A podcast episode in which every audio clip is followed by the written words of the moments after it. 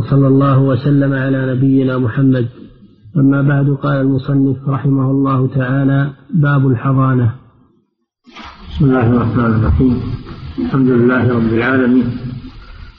صلى الله وسلم على نبينا محمد. قال رحمه الله باب الحضانة. الحضانة فتح الحاء وكسرها حضانة. مراد بها حفظ صغير ونحوه مما يضره وعمل ما ينفعه بتربيته وملاحظته.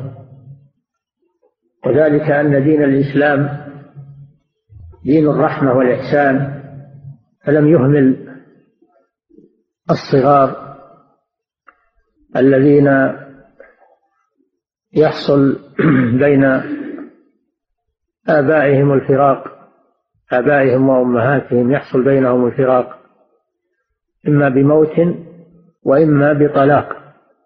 فإذا افترق الأبوان وعندهما طفل فإن الإسلام يعتني بهذا الطفل ويوجب حقه على على الحاضن فهو الحضانة حق للمحظون لئلا يضيع. وجاءت الأحاديث تبين من تكون له الحضانة. وهذا مما يدل على كمال هذا الدين وعلى رعايته للأطفال والعناية بهم. وهذا شيء امتاز به الإسلام. وأما الكفار فإنهم كما تسمعون يجعلون دور دور للأطفال يلقون فيها ولا يعتنى بهم ولا وإنما هم كالبهائم يسمونها دور الحضانة أو دور الرعاية. وأخذها عنهم بعض المسلمين مع الأسف. فالأطفال في الإسلام ثروة عظيمة.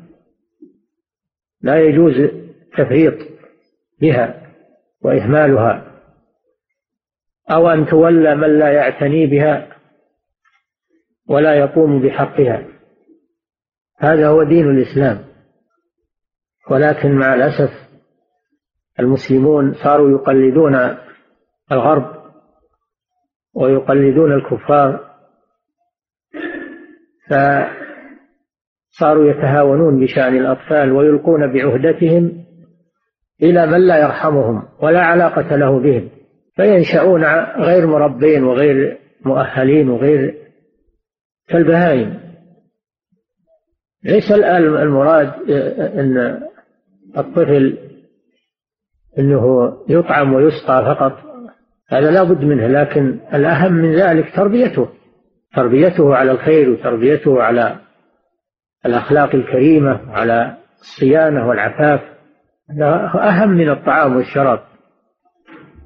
ولما خرجت المرأة عن مسؤوليتها وصارت تتولى الوظائف تتولى الأعمال وتلقي بأولادها إما إلى خادمة أو مربية حصل الضرر العظيم على الأطفال في أخلاقهم وفي تربيتهم وفي بل حصلت مفاسد ووقائع شنيعة من تولي المربيات والخديمات لأطفال المسلمين. هذا شيء يجب التنبه له ويجب التراجع عن هذه الحالة السيئة التي آلت إليها أطفال كثير من المسلمين. صار يتولى تربية الأطفال من لا يرحمهم ولا يعطف عليهم بل قد ينحرف بهم ويلقنهم الأخلاق الفاسدة والديانة الباطلة.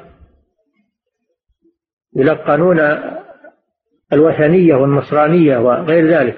قد وقع أشياء من هذا كثيرا. بسبب ترك هذا الواجب العظيم وهو العناية بالأطفال وتربيتهم ومن يتولاها ومن يقوم بها. الوالدان الوالدان هما المكلفان بها. قال تعالى قضى ربك ألا تعبدوا إلا إياه وبالوالدين إحسان. إلى قوله تعالى فقل رب ارحمهما كما ربياني كما ربياني صغيرا. تربية الولد على الوالدين في حالة الصغر. ثم هو إذا إذا كبر إذا كبر الوالدان احتاج إليه يرد هذا الجميل ويقوم بخدمتهما. والإحسان إليهما كما خدماه في صغره وأحسن إليه وربياه ولكن إذا كان الأبوان مضيعين للطفل ومهملين له ولياه لغيرهما ممن يسيء إليه ويسيء تربيته فماذا تكون العاقبة؟ إذا عق الأبناء إذا عق الأولاد آباءهم وأساءوا إليهم عقوبة لهم في تضييعهم لأولادهم في حال الصغر فما يحدث العقوق إلا بسبب هذا هذا الإهمال وهذا وهذه التربية السيئة. نعم.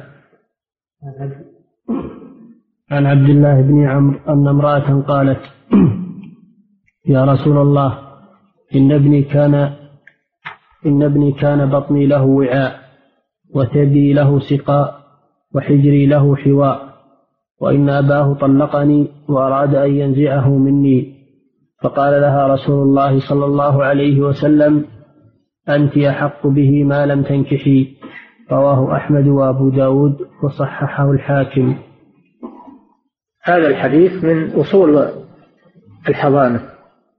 عن عبد الله بن عمرو أي بن العاص رضي الله تعالى عنهما أن امرأة جاءت إلى النبي صلى الله عليه وسلم ومعها ابنها صغير.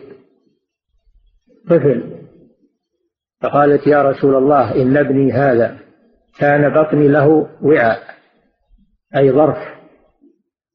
كان ظرفا له يحفظه يوم الحمل.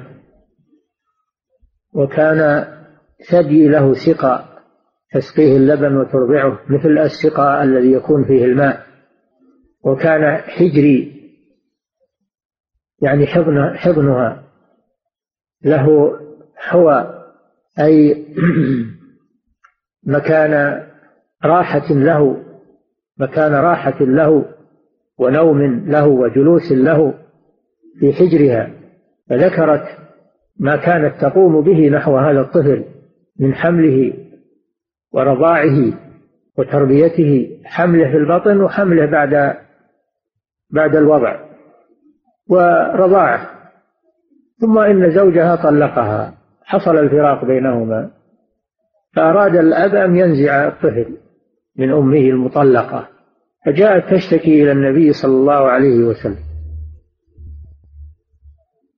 فالنبي صلى الله عليه وسلم حكم لها. حكم لها بالحضانة. وقال أنت أحق به أي بحضانته. ما لم تنكحي أي ما لم تتزوجي. فهذا الحديث فيه مسألتان من مسائل الحضانة. المسألة الأولى أن الأحق بحضانة الطفل أمه المطلقة لأن الأم أحنى عليه من الأب وأشفق عليه من الأب وأعرف بمصالحه. وتنظيفه وتنزيهه وتدفئته عناية به أشفق عليه من الأب وأعرف بما يحتاج إليه وأدق نظر من الأب فلذلك أعطاها الشارع حق الحضانة وقدمها على على الأب هذه مسألة. فدل على أن النساء مقدمات على الرجال في الحضانة. النساء مقدمات على الرجال في الحضانة الأحق بها الأم؟ ثم أمهاتها ثم الخالات النساء من قبل الأم لأنهن بمنزلة الأم. ثم بعد ذلك النساء من جهة الأب كالجدة أم الأب والأخوات بنات الإخوة والعمات نساء الأب. من بعد نساء الأم. ثم بقية العصبة من الرجال. إذا لم يوجد نساء فإنه يعني لم يوجد من نساء الأم أحد ولم يوجد من نساء الأب أحد فإن الحضانة تنتقل للعصبة من الرجال. الأقرب فالأقرب والعاصب يعهد به إلى امرأة. يعهد به إلى امرأة تحسن إليه إما زوجته أو غيرها ويراعيه ويشرف عليه. هذا ترتيب الحضانة في في الإسلام. نساء الأم أولا ثم نساء الأب ثم العصبة. من الرجال الأقرب فالأقرب. والرجل لا يربي الطفل ويحضنه لكن يعهد به إلى امرأة يثق بها ويشرف عليه ويراعيه. ولا تضيع الأطفال وترمى في في دور الحضانة أو دور الرعاية كما يسمونه كالبهائم. نعم. وعن أبي هريرة. آه، المسألة الثانية المسألة الثانية في الحديث أن أم الطفل إذا تزوجت تسقط حضانتها وتنتقل إلى من بعدها. تنتقل إلى من بعده. لأنها إذا تزوجت صارت منافعها للزوج. منافعها للزوج. فلا تشتغل عن منافع الزوج بمنافع الطفل إلا إذا أذن الزوج إذا أذن الزوج لها بحضانة الطفل فإن الحق يبقى لها. وإنما منعت منه مراعاة لحق الزوج. فإذا أذن الزوج بأن ترعى زوجته طفلها من غيره فإن الحق يعود لها لزوال المانع. نعم. وعن أبي هريرة أن امرأة قالت يا رسول الله إن زوجي يريد أن يذهب بابني وقد نفعني وسقاني من بئر أبي عنبة. فجاء زوجها فقال يا غلام هذا أبوك وهذه أمك فخذ بيد, فخذ بيد أيهما شئت. أيهما؟ فخذ بيد أيهما شئت. فأخذ بيد أمه فانطلقت به. رواه أحمد والأربعة وصححه الترمذي. نعم. وهذا أيضا حديث في الحضانة فيما إذا بلغ الطفل سن التمييز. الحديث الذي قبله في الطفل الذي لم يبلغ سن التمييز أنه يكون عند أمه إلا إذا تزوجت. وهذا الحديث في الطفل الذي بلغ سن التمييز يعني بلغ سبع سنين صار يميز ويعرف ما ينفعه وما يضره. فهذه المرأة جاءت إلى النبي صلى الله عليه وسلم فقالت إن ابني هذا كان يسقيني من بئر ابن أبي عنبة وينفعني وإن أباه أراد أن ينزعه مني. تنازع الأب والأم في هذا الطفل المميز.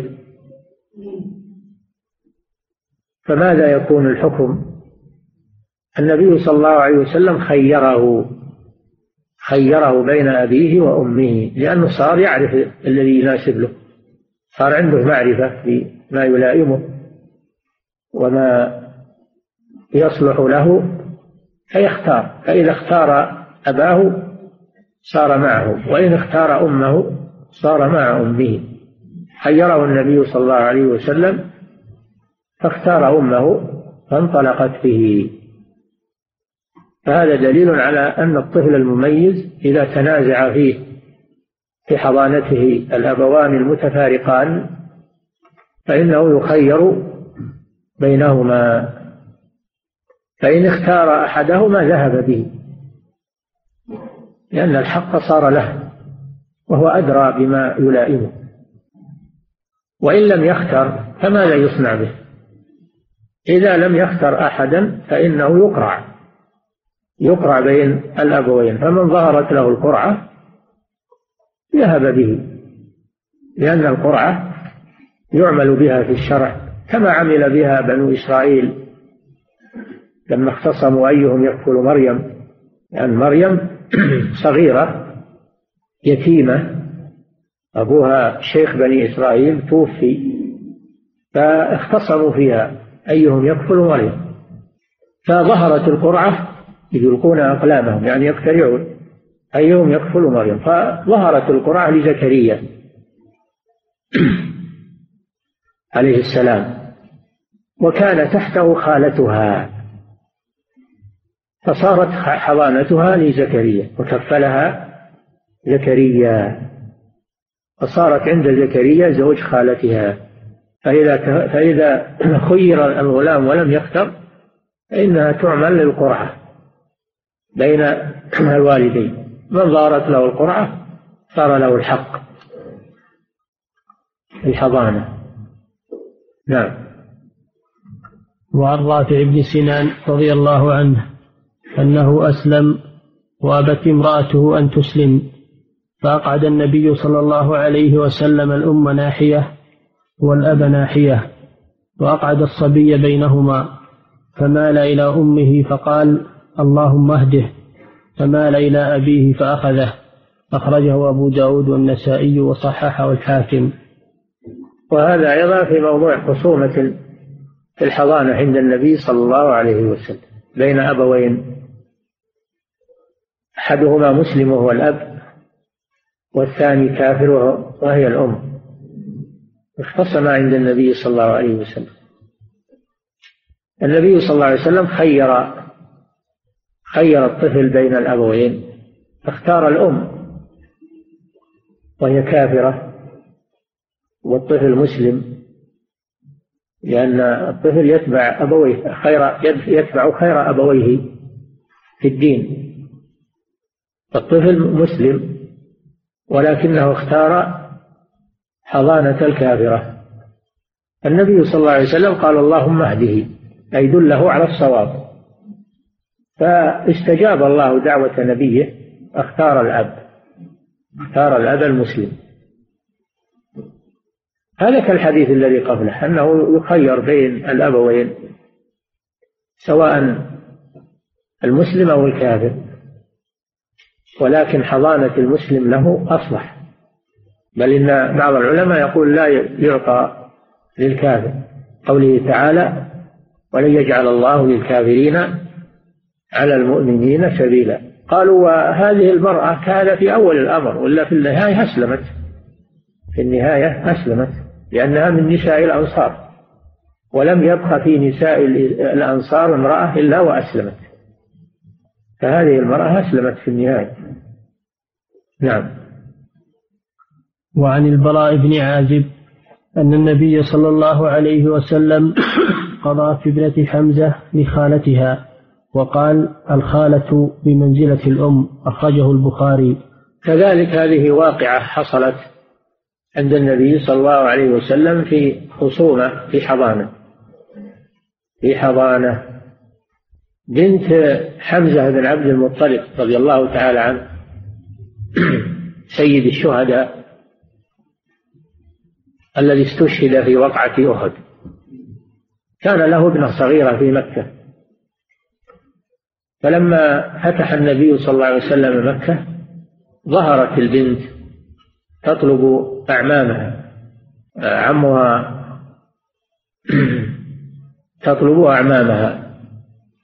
وهم علي بن أبي طالب ابن عمها وجعفر بن أبي طالب ابن عمها وزيد بن حارثة مولى رسول الله صلى الله عليه وسلم أخو أبيها أخو حمزة المؤاخاة في الإسلام لأن النبي صلى الله عليه وسلم عقد المؤاخاة بين حمزة وبين زيد بن حارثة لما هاجر إلى المدينة. فهذا يقول هذه بنت عمي وذا يقول هذه بنت عمي وهذا يقول هذه بنت أخي في الإسلام.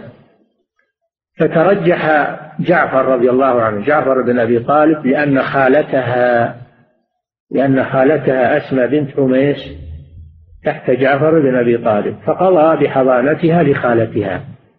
وقال الخالة بمنزلة الأم.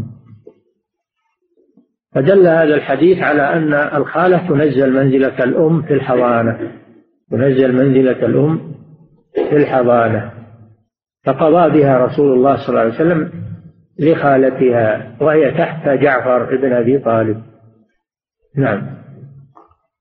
فدل على أن على أن الحضانة بعد الأم تكون للخالة. نعم.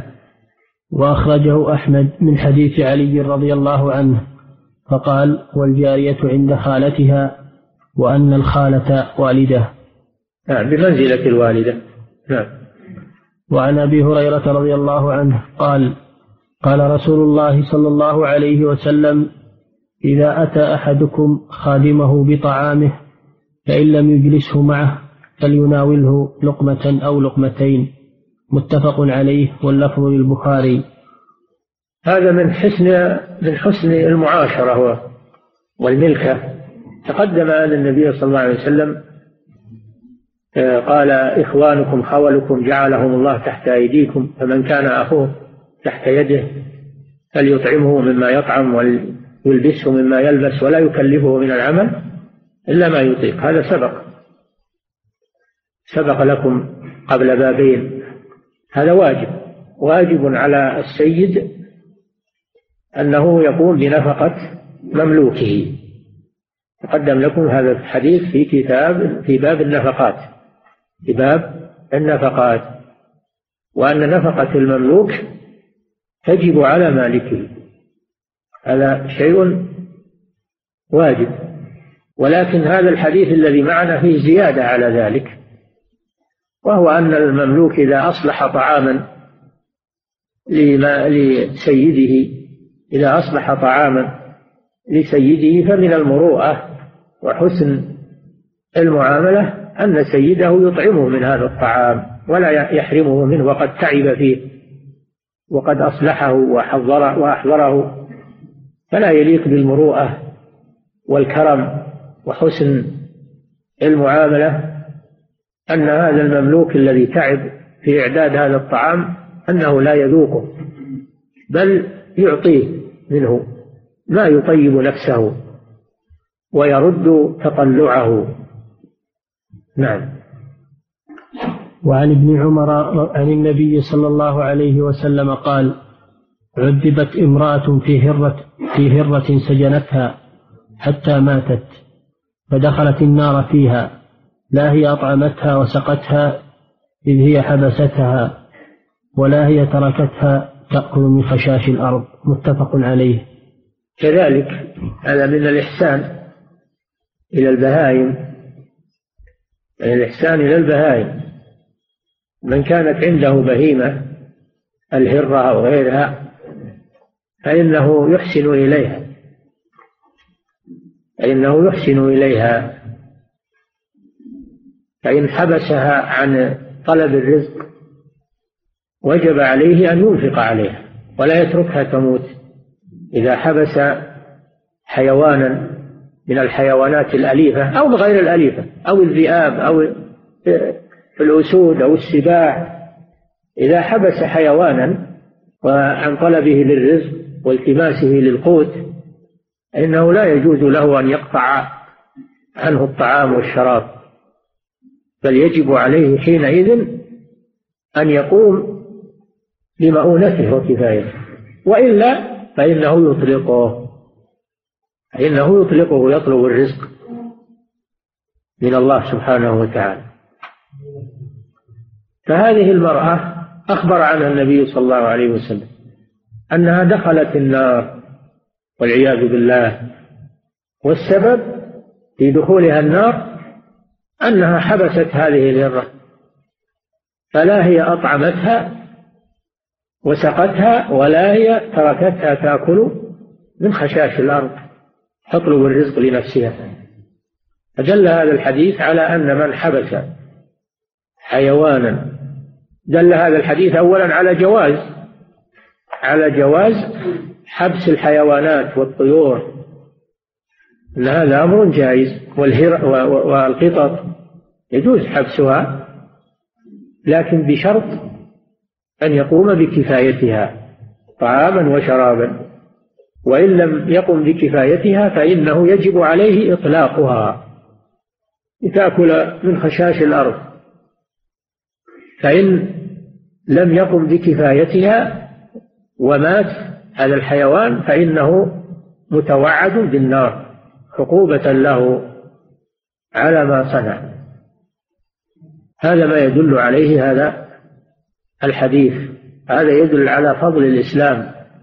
ورحمته وشفقته للمخلوقات حتى الحيوانات التي لا تؤكل ولا تستخدم. إذا حبست فإنه يجب على من حبسها أن يقوم بكفايتها. كالكلاب والقطط والنمور والسباع والذئاب والأسود وغير ذلك. وكل من حبس حيوانا ومنعه من طلبه الرزق لنفسه فإنه يقوم بكفايته.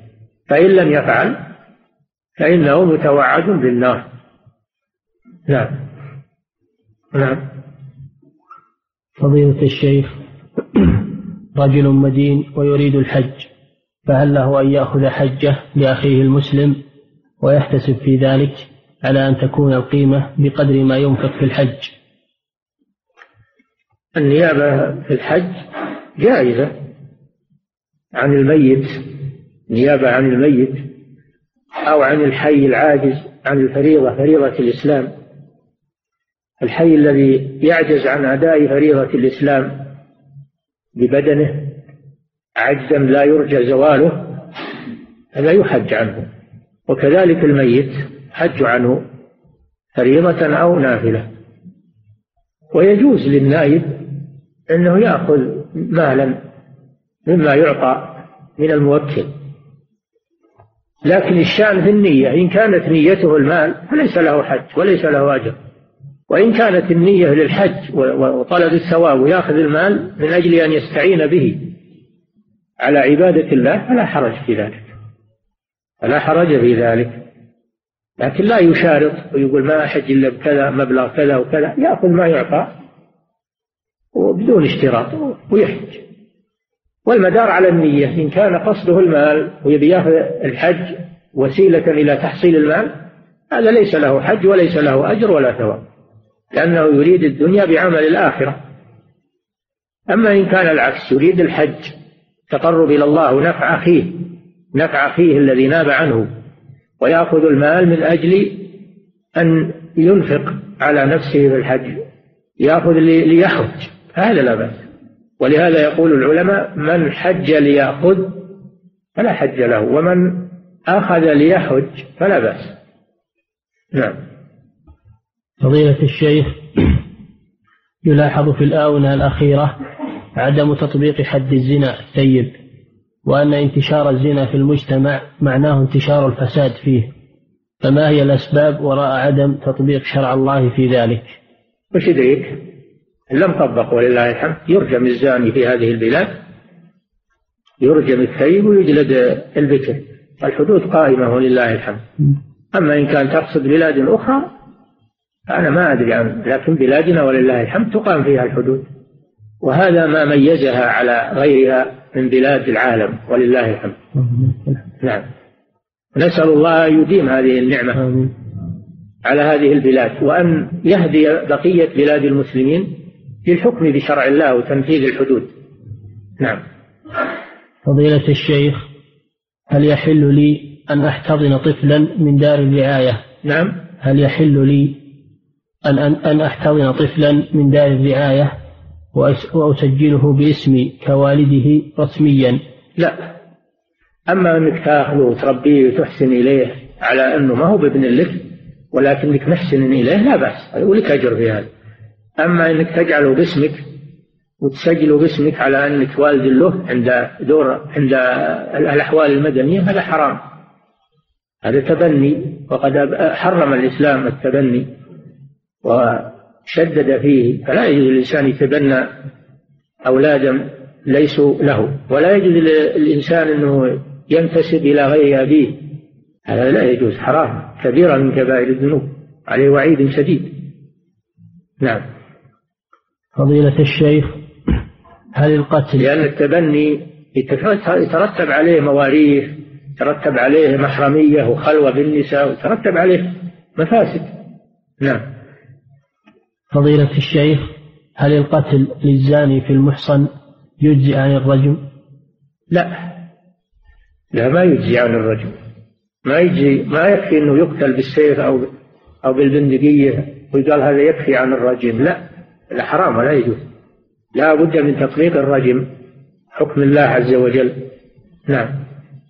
فضيلة الشيخ مسافر دخل مسجد لصلاة العشاء فوجدهم يصلون المغرب فصلى معهم ركعتين وجلس حتى إذا أكمل الإمام الثالثة وتشهد وسلم سلم معه. هل عمله هذا جائز؟ هذا غير جائز. إذا صلى خلف مقيم فإنه يلزمه الإتمام. أو بيأخذ من الصلاة قدر حاجته وزعمه ويخلي الباقي. ما يجوز ذلك.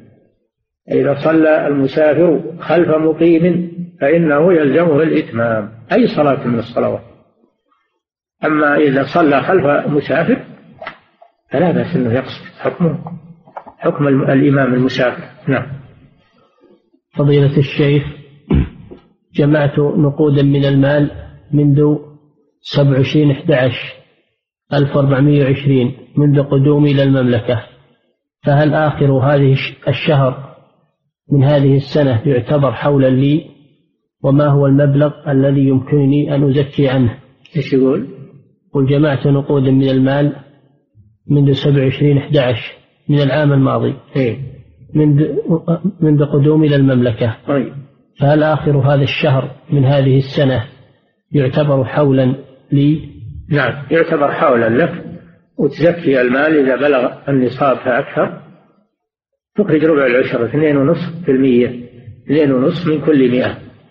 نعم. خمس وعشرين في الألف. ربع العشر. نعم. يقول هل يمكن يمكنني أن أحوله إلى أختي الموجودة في بلدي الأول؟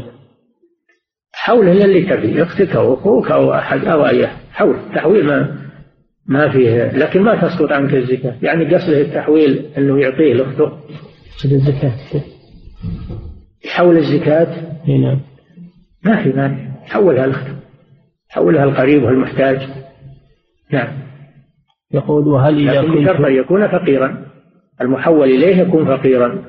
يستحق الزكاة. نعم. يقول هل إذا كنت لا تتوفر لي أرض ولا سكن وبنيتي أن أشري بها أرضا وأبني عليها. فهل ترفع يرفع عني ذلك الزكاة؟ لا. إذا حال الحول على النقود وجبت فيها الزكاة سواء تريدها للتجارة أو للنفقة أو لبناء مسكن أو لتتزوج بها أو غير ذلك. إذا حال الحول على النقود وهي تبلغ النصاب وجبت فيها الزكاة دون نظر إلى غرضك منها. نعم. فضيلة الشيخ هل يجوز للمرأة أن تطوف وهي حائض لتلحق بالرفقة؟ لا ما يجوز لها أن تطوف وهي حائض. والرسول صلى الله عليه وسلم يقول غير أن لا تطوفي بالبيت حتى تطهري. هذا نص من الرسول صلى الله عليه وسلم. إما أن تنتظر الرفقة معها حتى تطوف أو تذهب معهم وإذا طهرت يرجع بها وليها يرجع بها وليها وتؤدي الطواف. نعم. فضيلة. أما أنها تطوف وهي حائض فلا. هذا نص الرسول صلى الله عليه وسلم. غير أن لا تطوفي بالبيت حتى تطهري. نعم. فضيلة الشيخ إمام أحدث في صلاته ولم ينصرف فما حكم فعله؟ وهل على المأمومين شيء؟ يعيد الصلاة هو ومن خلفه لأن صلاته بطلت بانتقاض وضوءه في أثناء الصلاة. ولا يجوز له الاستمرار فيها وهو محدث يجب الانصراف. يجب عليه الانصراف فإما أن يوكل واحد يصلي بالجماعة يبدأ الصلاة من جديد وإما أن ينتظروا حتى يتوضأ ويأتي ويصلي من جديد ولا يبني على على أول الصلاة لأنه بطل بالحدث. نعم. فضيلة الشيخ ما حكم العمل في الشركة التعاونية للتأمين؟ ما يجوز التأمين التجاري ما يجوز حرام لأنه أكل للمال بالباطل وفيه ربا وفيه شرور وفيه آفات كثيرة. التأمين التجاري بجميع أنواعه حرام لا يجوز. ولا يجوز للإنسان أنه يتوظف في الشركات أو المؤسسات التأمينية لأنه يتعاون معهم على الإثم والعدوان. نعم يدور وظيفة في غير هذا المجال. نعم. فضيلة الشيخ ما صحة هذا الحديث؟ ما أخذ بسيف الحياء فهو حرام. ما أعرف الحديث هذا. نعم. فضيلة الشيخ ما هو السبب في إجابة الدعاء؟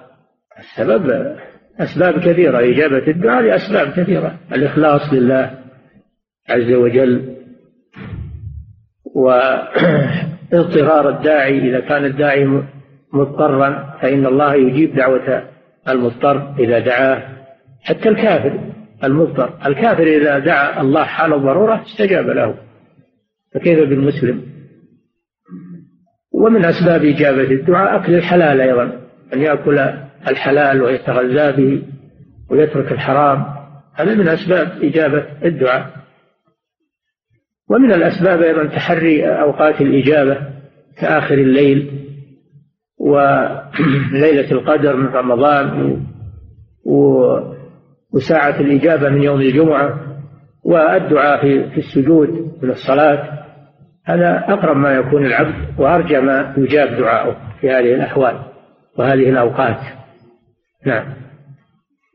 فضيلة الشيخ إذا رفع الإمام من الركوع رفع اليدين هل يكون مع قوله سمع الله لمن حمده أم يكون مع قوله ربنا ولك الحمد؟ يكون مع مع بداية رفعه إلى نهايته. من حين يبدأ مرتفع من الركوع إلى أن يعتدل قائما. هذا وقت رفع اليدين أما إذا اعتدل قائما وهو ما رفع يديه انتهى وقت الرفع. نعم. فضيلة الشيخ ما الفرق بين بين الصلاة والحج في استصحاب النية؟ نعم. ما الفرق بين الصلاة والحج في استصحاب النية؟ وهل ينقطع الحج بقطع النية؟ النية لا بد منها في كل عبادة لقوله تعالى في قوله صلى الله عليه وسلم إنما الأعمال بالنيات وإنما لكل امرئ ما نوى. فلا بد من النية في كل عبادة الحج وغيره والصلاة وغيره. فلو حج بدون نية ما ما صح حجه. والإنسان ما ذهب وسافر من بلده إلا وهو قد نوى الحج. النية معه من خروجه إلى إلى بلده. من خروجه من بلده إلى أن إلى أن يفرغ من مناسك الحج. والنية معه نعم. فضيلة الشيخ من حج عن نفسه عدة مرات فهل, فهل الأولى له هذه السنة أن يحج عن نفسه أو يحج عن والدته الحية العاجزة حج نفل؟ حج النفل لا يكون عن الحي إنما يكون عن الميت. إنما يحج عن الحي حج الفريضة إذا كان عاجزا عجزا مستمرا فيحج عنه حج الفريضة. وأما النافلة فلا يحج عن الحي لأنه أدى الفريضة هو. والنافلة إما أن يؤديها بنفسه وإلا فإنه لا يحج عنه نافل لأن هذا ما ورد به دليل. الدليل إنما ورد في حج الدليل إنما ورد في النيابة في حج الفريضة فقط. ولا شك أن العبادات تحتاج إلى دليل كل شيء منها يحتاج إلى دليل. والنيابة من العبادات لا بد لها من دليل. والحي إذا كان قادرا على الحج فلا يناب عنه. إن كان عاجزا عن الحج عجزا مستمرا فإنه يحج عنه حجة الإسلام. إن كان عاجزا عجزا يرجى زواله فإنه ينتظر ولا ينيب. فإذا استطاع يحج حجة الإسلام. وكذلك يحج عن الميت فرضا أو نافلة لأن الميت انقطع عمله وانتهى وهو بحاجة إلى إهداء ثواب الحج أو العمرة إليه والصدقة والدعاء والاستغفار له. نعم. فضيلة الشيخ المرأة المطلقة إذا نشزت وكانت سببا في الفراق بينها وبين زوجها فهل لها الحق بأن تطالب بأن يبقى أولادها عندها؟ نعم يبقون عندها إذا كانت أصلح لهم يبقون عندها. ما لم تتزوج كما في الحديث. حديث عام. عام في كل المطلقات. ولو كانت هي السبب في الطلاق إن هذا لا يسقط حقها من الحضانة لأن الحضانة حظ للطفل حظ للطفل وكونه عند أمه أحسن له وأشفق عليه. نعم.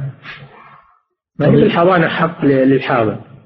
الحضانة حق للمحظون على الحاضن. نعم. فضيلة الشيخ هل هناك حكمة من رجم الزاني المحصن فأصبحت عقوبته بذلك أشد من القاتل ومن المرتد. الله أعلم. الله أمرنا برجم الزاني المحصن وأما أننا نعرف ما هي الحكمة هذا ما هو بلازم. الله ما بين لنا هذا. إلا أنها حفظ للفروج حفظ للفروج وردع للعصاة والفساق من انتهاك الأعراض. هذا يدل على حرمة الأعراض شدة حرمة الأعراض ويدل على شناعة الزنا. ولا تقربوا الزنا إنه كان فاحشة وساء سبيلا. هذا يدل على شناعة الزنا. والمسلم الذي من الله عليه بالزواج وذاق الاستمتاع الحلال ثم راح يزني هذا عقوبته أشد من البكر الذي ما ما تزوج. لذلك جلد البكر يجلد فقط. وأما الثيب فإنه يرجم لأنه لأنه ذاق آه، الاستمتاع الحلال ذاق الاستمتاع الحلال. فكونه يزني بعد ذوقه للاستمتاع الحلال هذا جرمه أشد من البكر. فلذلك صارت عقوبته الرجم. يقول بعض العلماء إن الحكمة والله أعلم في رجم الزاني من أجل أن تتوزع العقوبة على كل بدنه. كما أن الشهوة توزعت على بدنه شهوة الحرام توزعت على بدنه وتلذذ بها جميع البدن